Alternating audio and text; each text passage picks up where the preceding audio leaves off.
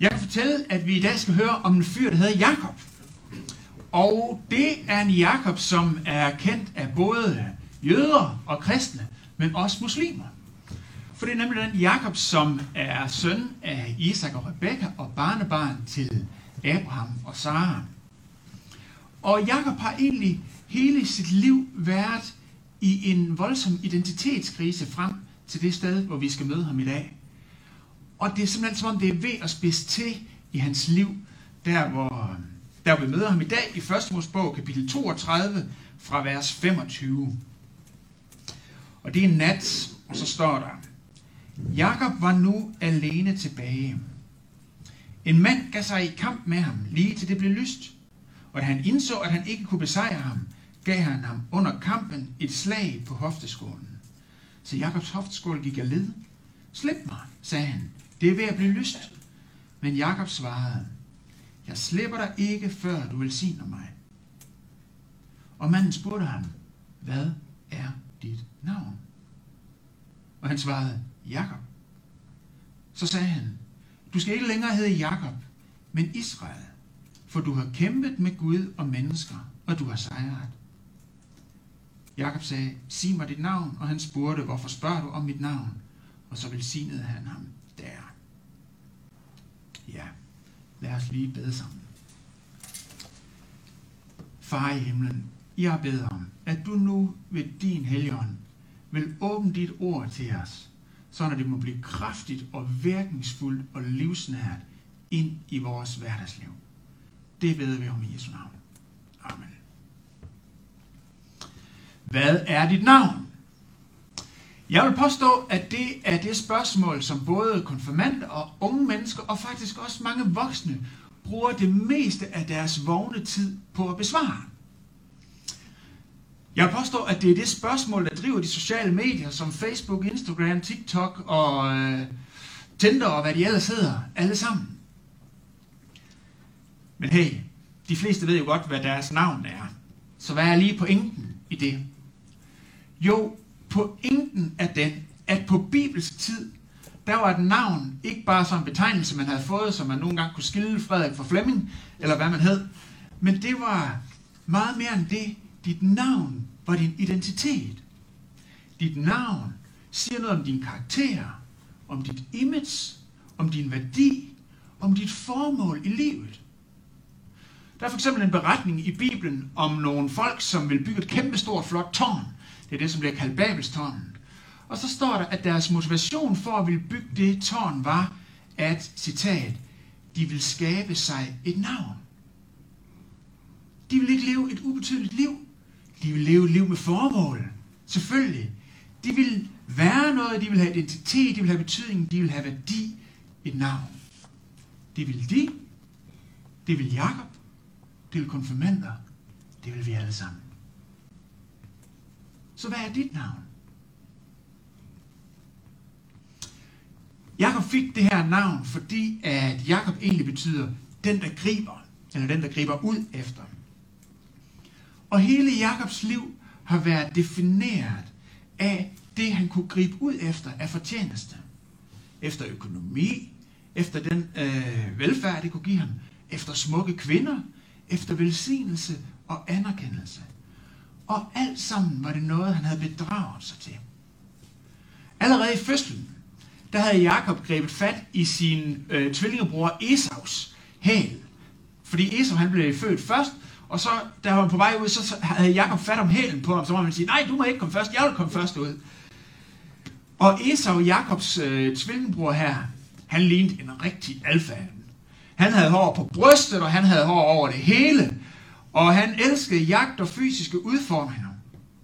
Mens Jakob han var sådan mere den tilbageholdende type. Han ville hellere gå derhjemme i teltet sammen med sin mor. Og han var lidt af en mordreng. Og hvis vi læser den her beskrivelse med mellemøstlige øjne, og det forståelse af, hvad der kendetegnede en mand og en dreng, og helst skulle det på den tid, så kunne det lige så godt have stået, at han var lidt af en tøsdreng. Og så står der det smertelige, at Isak, deres far, elskede Esau, fordi han holdt af vildt. Han havde de samme interesser som Esau, så han holdt af Esau. Og prøv lige at forestille jer en dreng, der vokser op. Og der er måske ikke lige noget i hans færdigheder eller interesser, der bekræfter, at han er et mandfolk eller på vej til at blive det. Og det havde så ikke været noget problem, hvis ellers hans far havde været god til at sige, jamen det er du da, du er et rigtigt mandfolk. Og være god til at bekræfte ham, og øh, bekræfte ham at han selvfølgelig var god nok. Men det gjorde han ikke. Så der var et stort sår og et stort åbent spørgsmål i Jakobs liv. Og han spurgte, er jeg, er jeg egentlig god nok? Hvem er jeg i det hele taget? Og på den tid, der var der noget, som vi ikke kender i dag, noget, der hedder førstefødselsret. Det har jeg ikke men jeg kan til, selvom jeg er den første fødte. Men øh, det var der dengang, og jeg tror heller ikke, det var det gode. Men pointen var, at den første fødte skulle tage hånd om familien efter farens død, og ligesom sørge for, at alle havde det godt. Og øh, derfor fik han også dobbelt så meget af arven som de andre søskende, og han fik en særlig velsignelse af faderen. Og øh, en gang i løbet af Jakob og Esaus opvækst, jeg tror, de var sådan nogle store drenge, så var Jakob derhjemme i gang med at lave noget mad. Han var i gang med at lave en ret. Og så kommer hans bror Esau hjem fuldstændig udmattet efter en lang jagt. Og Esau han siger, giv mig noget af det der at spise, jeg er lige ved at dø af sult. Og så siger Jakob, det kan da godt ske, du er ved at dø af sult, men det er jeg faktisk kold overfor. Med mindre, at du vil sælge mig din første fødselsret, så skal jeg give dig noget at spise. Og Esau sagde, det kan være lige meget, når jeg er ved at dø af sult. Giv mig noget at spise, så får du min første fødselsret. Og Jakob han udnyttede den, det svage øjeblik i Esau's liv på bekostning af Esau. Men den her første fødselsret, den blev normalvis overdraget ved en velsignelse fra faren. Når han sådan var ved at dø, så velsignede han den ældste søn. Og Gud havde faktisk på forhånd fortalt Isak og Rebekka, Rebekka er hans mor, at det var Jakob, der skulle videreføre øh, slægten. Men Isak, faren, han holdt sig til sin egen dagsorden, og da han var ved at være gammel og blind, så sagde han til sin ældste søn Esau, øh, jeg dør nok snart, så tag du afsted ud på jagt og skyd noget vildt og lav den der vildret, som jeg elsker, og kom og server den for mig, og så vil jeg velsigne dig. Og det hører Rebekka, moren. Og hun havde ikke tillid til, at Gud ville sørge for, at Jakobs kom til at videreføre slægten, som han havde lovet. Så hun lavede en plan om at snyde sin mand. Og hun sagde til Jakob, Jakob, gå ud og slagt en ged, en af vores husdyr, og så tag noget af Esaus tøj på, så du lugter af Esau, eller dufter af Esau. Og så tag noget af det her skind fra den her ged, og tag det på din arm, så du virker løden ligesom Esau. Og så gå ind og snyd din gamle far. Gå ind og snyd min mand. Og det gjorde Jakob så. Og jeg tænker bare, hvor må det have været smerteligt for Jakob. Det med at skulle tage en anden identitet, et andet image, et anden arven på sig, for at snyde sig til den velsignelse og anerkendelse, som han længte så meget efter. Han var simpelthen villig til at gøre sig selv til en anden, end den han egentlig var, for at få det, som han længtes så voldsomt efter. Men han lykkes med sit forhavne, og han får snydt sin gamle far, og da Esau han kommer hjem og opdager det, så bliver han rasende og han sværger, at han vil dræbe Jakob. Så Jakob flygter afsted væk fra hjemmet til sin øh, slægtning, til sin morbror, som hed Laban. Det hed han, og han var en Laban. Og, og, og Laban, han, han, øh, han kan se, at Jakob han er faktisk en talentfuld landmand. Så han spørger ham, hvad han skal have for at passe hans for. Og Jakob svarer, jeg skal have din datter, Rakel. Der står sådan her i 1. Mosebog 29, at Laban havde to døtre. Den ældste hed Lea, og den yngste hed Rakel. Lea havde matte øjne, mens Rakel var smuk og så dejlig ud. Og Jakob var forelsket i Rakel, og han sagde, jeg vil tjene dig i syv år for din yngste datter Rakel. Helt bogstaveligt så står der i den hebraiske tekst, at Rakel havde en flot figur, og at hun til med var smuk. Og der er en forsker, der hedder Robert Alter, som er ekspert i hebraisk litteratur ved Berkeley University, der påpeger de mange signaler i teksten, der viser, hvor forelsket Jakob var. Først de her syv års arbejde. Det er en enorm overpris øh, for det, man ellers betalte for en brud på, på den her tid. Altså en helt enorm overpris. Og da de syv år så er gået, så siger Jakob til Laban, som skulle være hans svigfar, sådan her citat. Tiden er udløbet, lad mig nu få min kone, så jeg kan gå ind til hende. Og altså, den her øh, forsker siger, at det er en usædvanlig ligefrem formulering, der er malende og seksuel betragtning af tidens almene tilbageholdende sprogbrug. Og jeg vil sige, selv i dag, hvor vi øh, knap nok ved, hvad blodfærdighed er i Danmark længere, der vil det være langt ud over det acceptable at hen og sige til sin kommende svigerfar, jeg trænger simpelthen sådan til at have sex med din datter, så lad mig få hende nu. Det vil bare være upassende, selv i en dansk kultur. Men teksten viser simpelthen en mand, der er overvældet af følelsesmæssig og seksuel efter en kvinde. Hvorfor? Fordi Jakobs liv var tomt. Han havde aldrig haft sin fars kærlighed. Nu havde han heller ikke længere sin mor. Og Guds kærlighed og omsorg havde han aldrig haft blik for. Så Jakob manglede noget grundlæggende i sit liv, som han gik med en dyb smerte efter at blive mødt i. Og så ser han den smukkeste pige, han nogensinde har tænkt, og han tænker, hvis bare jeg får hende og får lov til, så vil det her tomrum blive fyldt ind i mit øh, hjerte, og mit ynkelige liv vil blive godt. Og han retter al sin hjertes længsel efter mening og bekræftelse mod Rakel. Hun skal ikke bare være hans kone, men hun skal også være hans frelser. Fordi Jacob han griber ud efter svar på, hvem er jeg? Hvad er mit formål? Hvad er min værdi? Og hvad er mit navn? Hvad er mit navn? Hvem er jeg? Og Jakob han får Rakel. Men det er heller ikke nok. Løsningen. Og som jeg nævnte tidligere, så var øh, øh, Jakob en dygtig landmand og forretningsmand. Han arbejdede for sin øh, morbror Laban her, og de indgår en aftale om, at han skal have alle de spættede og mørke får i flokken. Altså dem, der bliver født med den farve, de skal tilhøre ham. Det er ligesom hans aflønning.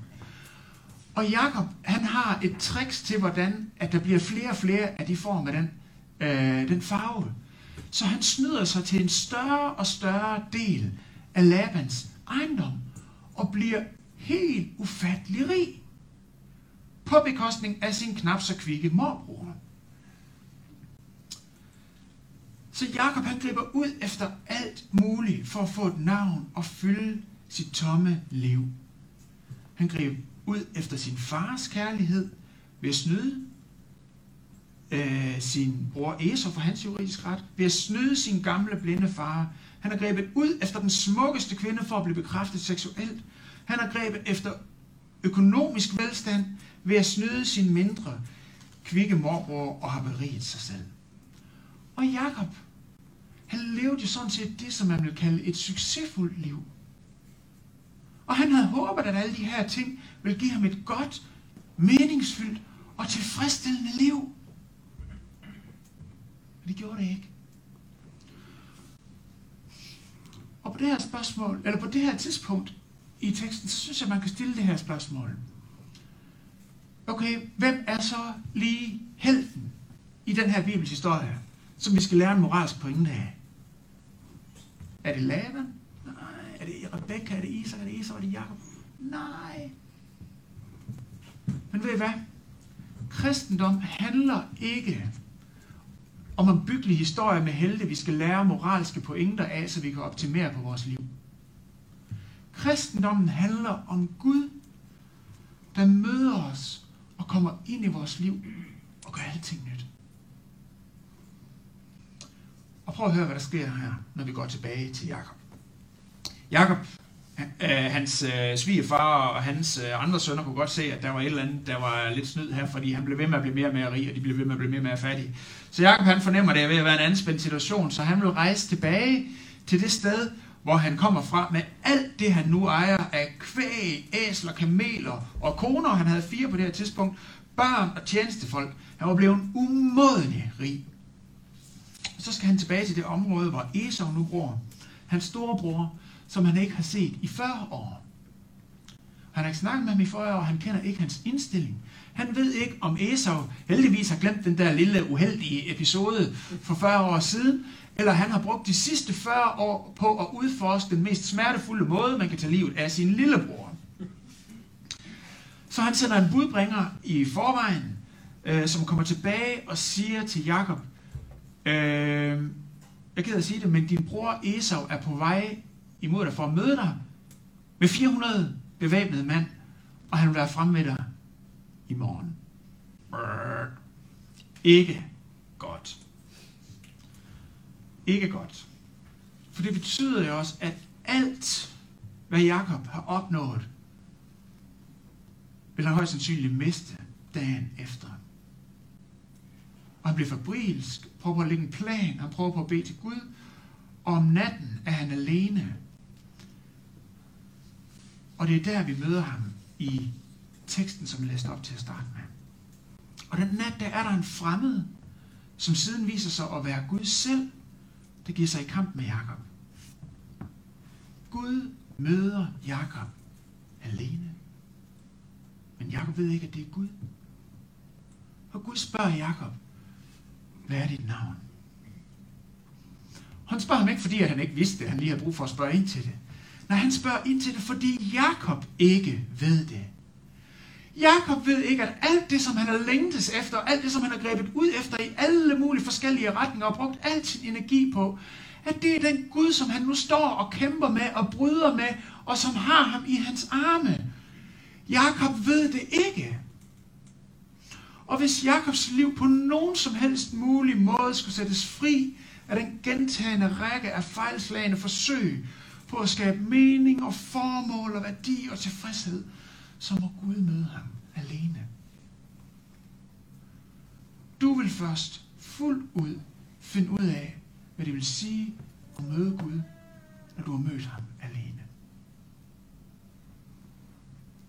Det er super fint at møde Gud i fællesskabet. Det er fantastisk at få lov til at vokse op i en familie, hvor far og mor tror på Gud. Det er skønt at møde Gud i tilbedelsen. Det er skønt at møde Gud i nadveren. Det er skønt at være sammen med Gud til Rock Solid eller til en cellegruppe. Men har du ikke mødt Gud personligt, så har du ikke mødt ham overhovedet. Du må møde ham personligt.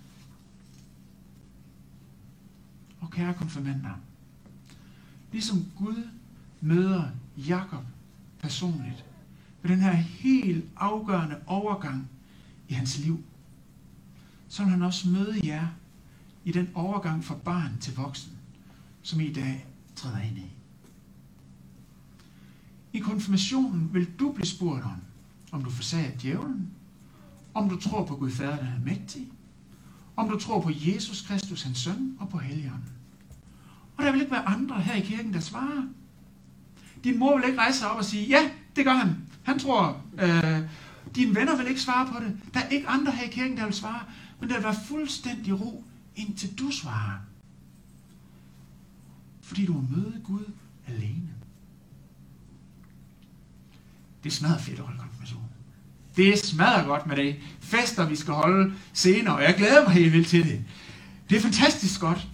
Men er det derfor, vi holder konfirmation her på overgangen fra barn til voksen? Nej, det er det ikke. Det gør vi, fordi at I ellers kan komme til at bruge, og høre efter, I kan komme til at bruge hele jeres voksenliv, al jeres energi, al jeres passion, al jeres talent, alle jeres ressourcer på at gribe ud efter alt muligt forskelligt, som aldrig vil kunne mætte jer, aldrig vil kunne tilfredsstille jer, som aldrig vil kunne fylde jer, og aldrig give jer det liv, som I drømmer om, og som I dybest set er skabt til.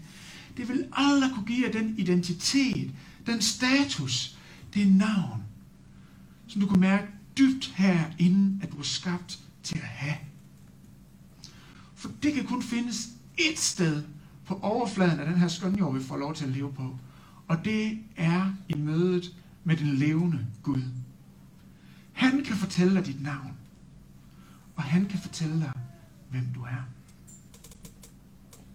Der er en engelsk forfatter, der hedder C.S. Lewis, der har sagt, at bag ved alt, hvad vi stræber efter her i livet, alt, hvad vi rækker ud efter, der ligger der noget overnaturligt. Bag ved alt det, som vi rækker ud efter, der ligger noget overnaturligt, som er uden for vores rækkevidde. Som vi ikke selv kan gribe, men som kun kan give os, gives til os. Hvis vi siger, når jeg får mit knaldkørekort, som jeg har sagt, og min søn går og siger nu, fordi det er blevet udsat på grund af corona. Eller hvis vi siger, når jeg er færdig med min uddannelse, så bliver alt godt. Eller når jeg får det der virkelig fede arbejde, eller når jeg finder den der virkelig lækre partner, eller når jeg får det her virkelig lækre hjem, som jeg selv kan indrette, eller når jeg taber mig, eller når jeg får råd til at rejse, eller når jeg går på pension og får bedre tid, så vil jeg blive tilfreds. Så vil alt blive godt. Og det er helt sikkert dejlige ting, som Gud vil glæde sig til at give til jer, for at fortælle, hvor god han er. Der er mange dejlige ting, Gud vil give jer og glæde sig over. Men Jakob han indser på det her specifikke, på den her specifikke overgang i hans liv, at alt, hvad han har søgt og let efter og længtes efter og grebet ud efter, at det kun kan findes et sted. Et sted. Og det er hos Gud. Du må møde ham personligt og indse, at du har brug for et nyt navn. Og det alene er ham, der kan give dig det. Og Gud spørger dig i dag, hvad er dit navn? Og så måske svarer du ligesom Jacob. Øh, og det gør heller ingenting. For i dag vil Gud give dig et nyt navn. For mange år siden, der blev I døbt. Og der lød det ved jeres stå. op. Modtag det hellige korsets tegn til, for, dit, ja, for dit ansigt og for dit bryst. Til et vidnesbyrd om, at du skal tilhøre den korsfæstede Herre Jesus Kristus. Ved du, hvad det betyder? Det betyder, at du hører sammen med Jesus Kristus og må kalde dig kristen. Det er dit navn. Og nu skal jeg forklare dig, hvorfor det har fundamental betydning for dit liv. Når du hedder kristen, så hører du nemlig sammen med Kristus, den korsfæstede Herre Jesus Kristus. Og ved du hvad? Da Jesus hang på korset, der blev han dømt, dømt ude. Hvorfor? Jo, fordi at enhver kristen en gang for alle skal have lov til at blive dømt inde. Jakob han levede dybest set et liv i frygt for at blive dømt ude, som hans far havde gjort. Og han forsøgte hele tiden at blive dømt inde og få de likes, og han gik og spejlede sig i smukke kvinders øjne, i sine kompetencer, i det, som han kunne, i sin rigdom. Og ligesom på TikTok, så har han hele tiden brug for at leve et liv med et filter, som andre så ham igennem, og som han kunne se sig selv igennem. Men ved hvad de gode nyheder de er. At selv for Jakob, der havde kludret gevaldigt i alting, der havde Gud en fremtid og et håb. Der står, at Gud velsignede ham. Gud velsignede ham. Og sådan er Gud. Han kan næsten ikke lade være. Jakob han fik en gang for alle et nyt navn, da Gud velsignede ham. Og velsignelser i Bibelen er altid verbale. De altid udtalt med ord. Men her står der faktisk ikke, hvad det var for nogle ord, Gud han brugte, da han velsignede Jakob. Måske brugte han de samme ord, som han mange år senere brugte til at velsigne sin egen søn Jesus, da han blev dømt. Og han sagde til Jesus ved hans stå, Du er min elskede søn. I dig har jeg fundet velbehag. Men det er det, der betyder, at du er kristen. Og det er det, der lyder over dig, som er kristen. Det er dit navn. Det er den, du er. Du er min elskede. Prøv at se, det er der ikke mange, der siger til os, vel? Det siger Gud. Du er min elskede. Du er min elskede søn eller datter. Prøv at se, det siger noget om en relation, der er dybere end venskabsrelationer eller nogen andre relationer. For det er relationer, vi ikke kommer ind i på grund af noget, vi har gjort. Men det er relationer, vi er enten født ind i eller adopteret ind i med en ubetinget kærlighed. Du er min elskede søn eller datter. Det betyder det, at du har kristennavn. Og så siger Gud, dig, i dig har jeg fundet velbehag. Og velbehag, det er sådan en slags glæde, der er jeg tilfreds med, der føles jeg med begejstring over. Og det er det, der bølger ud til dig, som hedder kristen, dig, som er kristen fra Gud hver dag. Det bølger ud over dig. Dit navn er kristen. Du hører sammen med Kristus. Og det er simpelthen det mest fantastiske fundament, man kan begynde at bygge sit unge og voksne liv på. For det betyder, at du er fri for at leve dit liv i en endeløs jagt, ligesom Jakob. Og uanset hvad I kommer til at lave, uanset hvor I kommer til at bo, og uanset hvordan vores liv vil forme sig, så lad os tage kristen navnet til os. Lad os lade Kristus fortælle os, hvem vi er. Lad os gøre det til vores, det skønne formål for vores liv, at alt, hvad vi gør, må afspejle ham og ære ham og pege hen på ham. Lad os tage Kristus navn til os. Tillykke med, at du må kalde dig kristen. Tillykke med dit navn. Lad os bede sammen.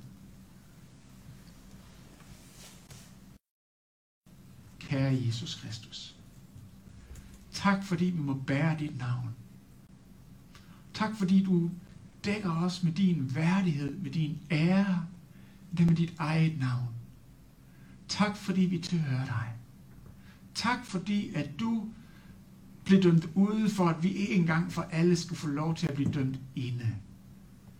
Og Helligånd, jeg beder om, at du hver dag vil tale til vores hjerter, som at vi må høre det igen og igen og igen, hvem vi er, hvem du er, hvad vores liv drejer sig om, og hvad du siger ind over os. Tak for vores navn.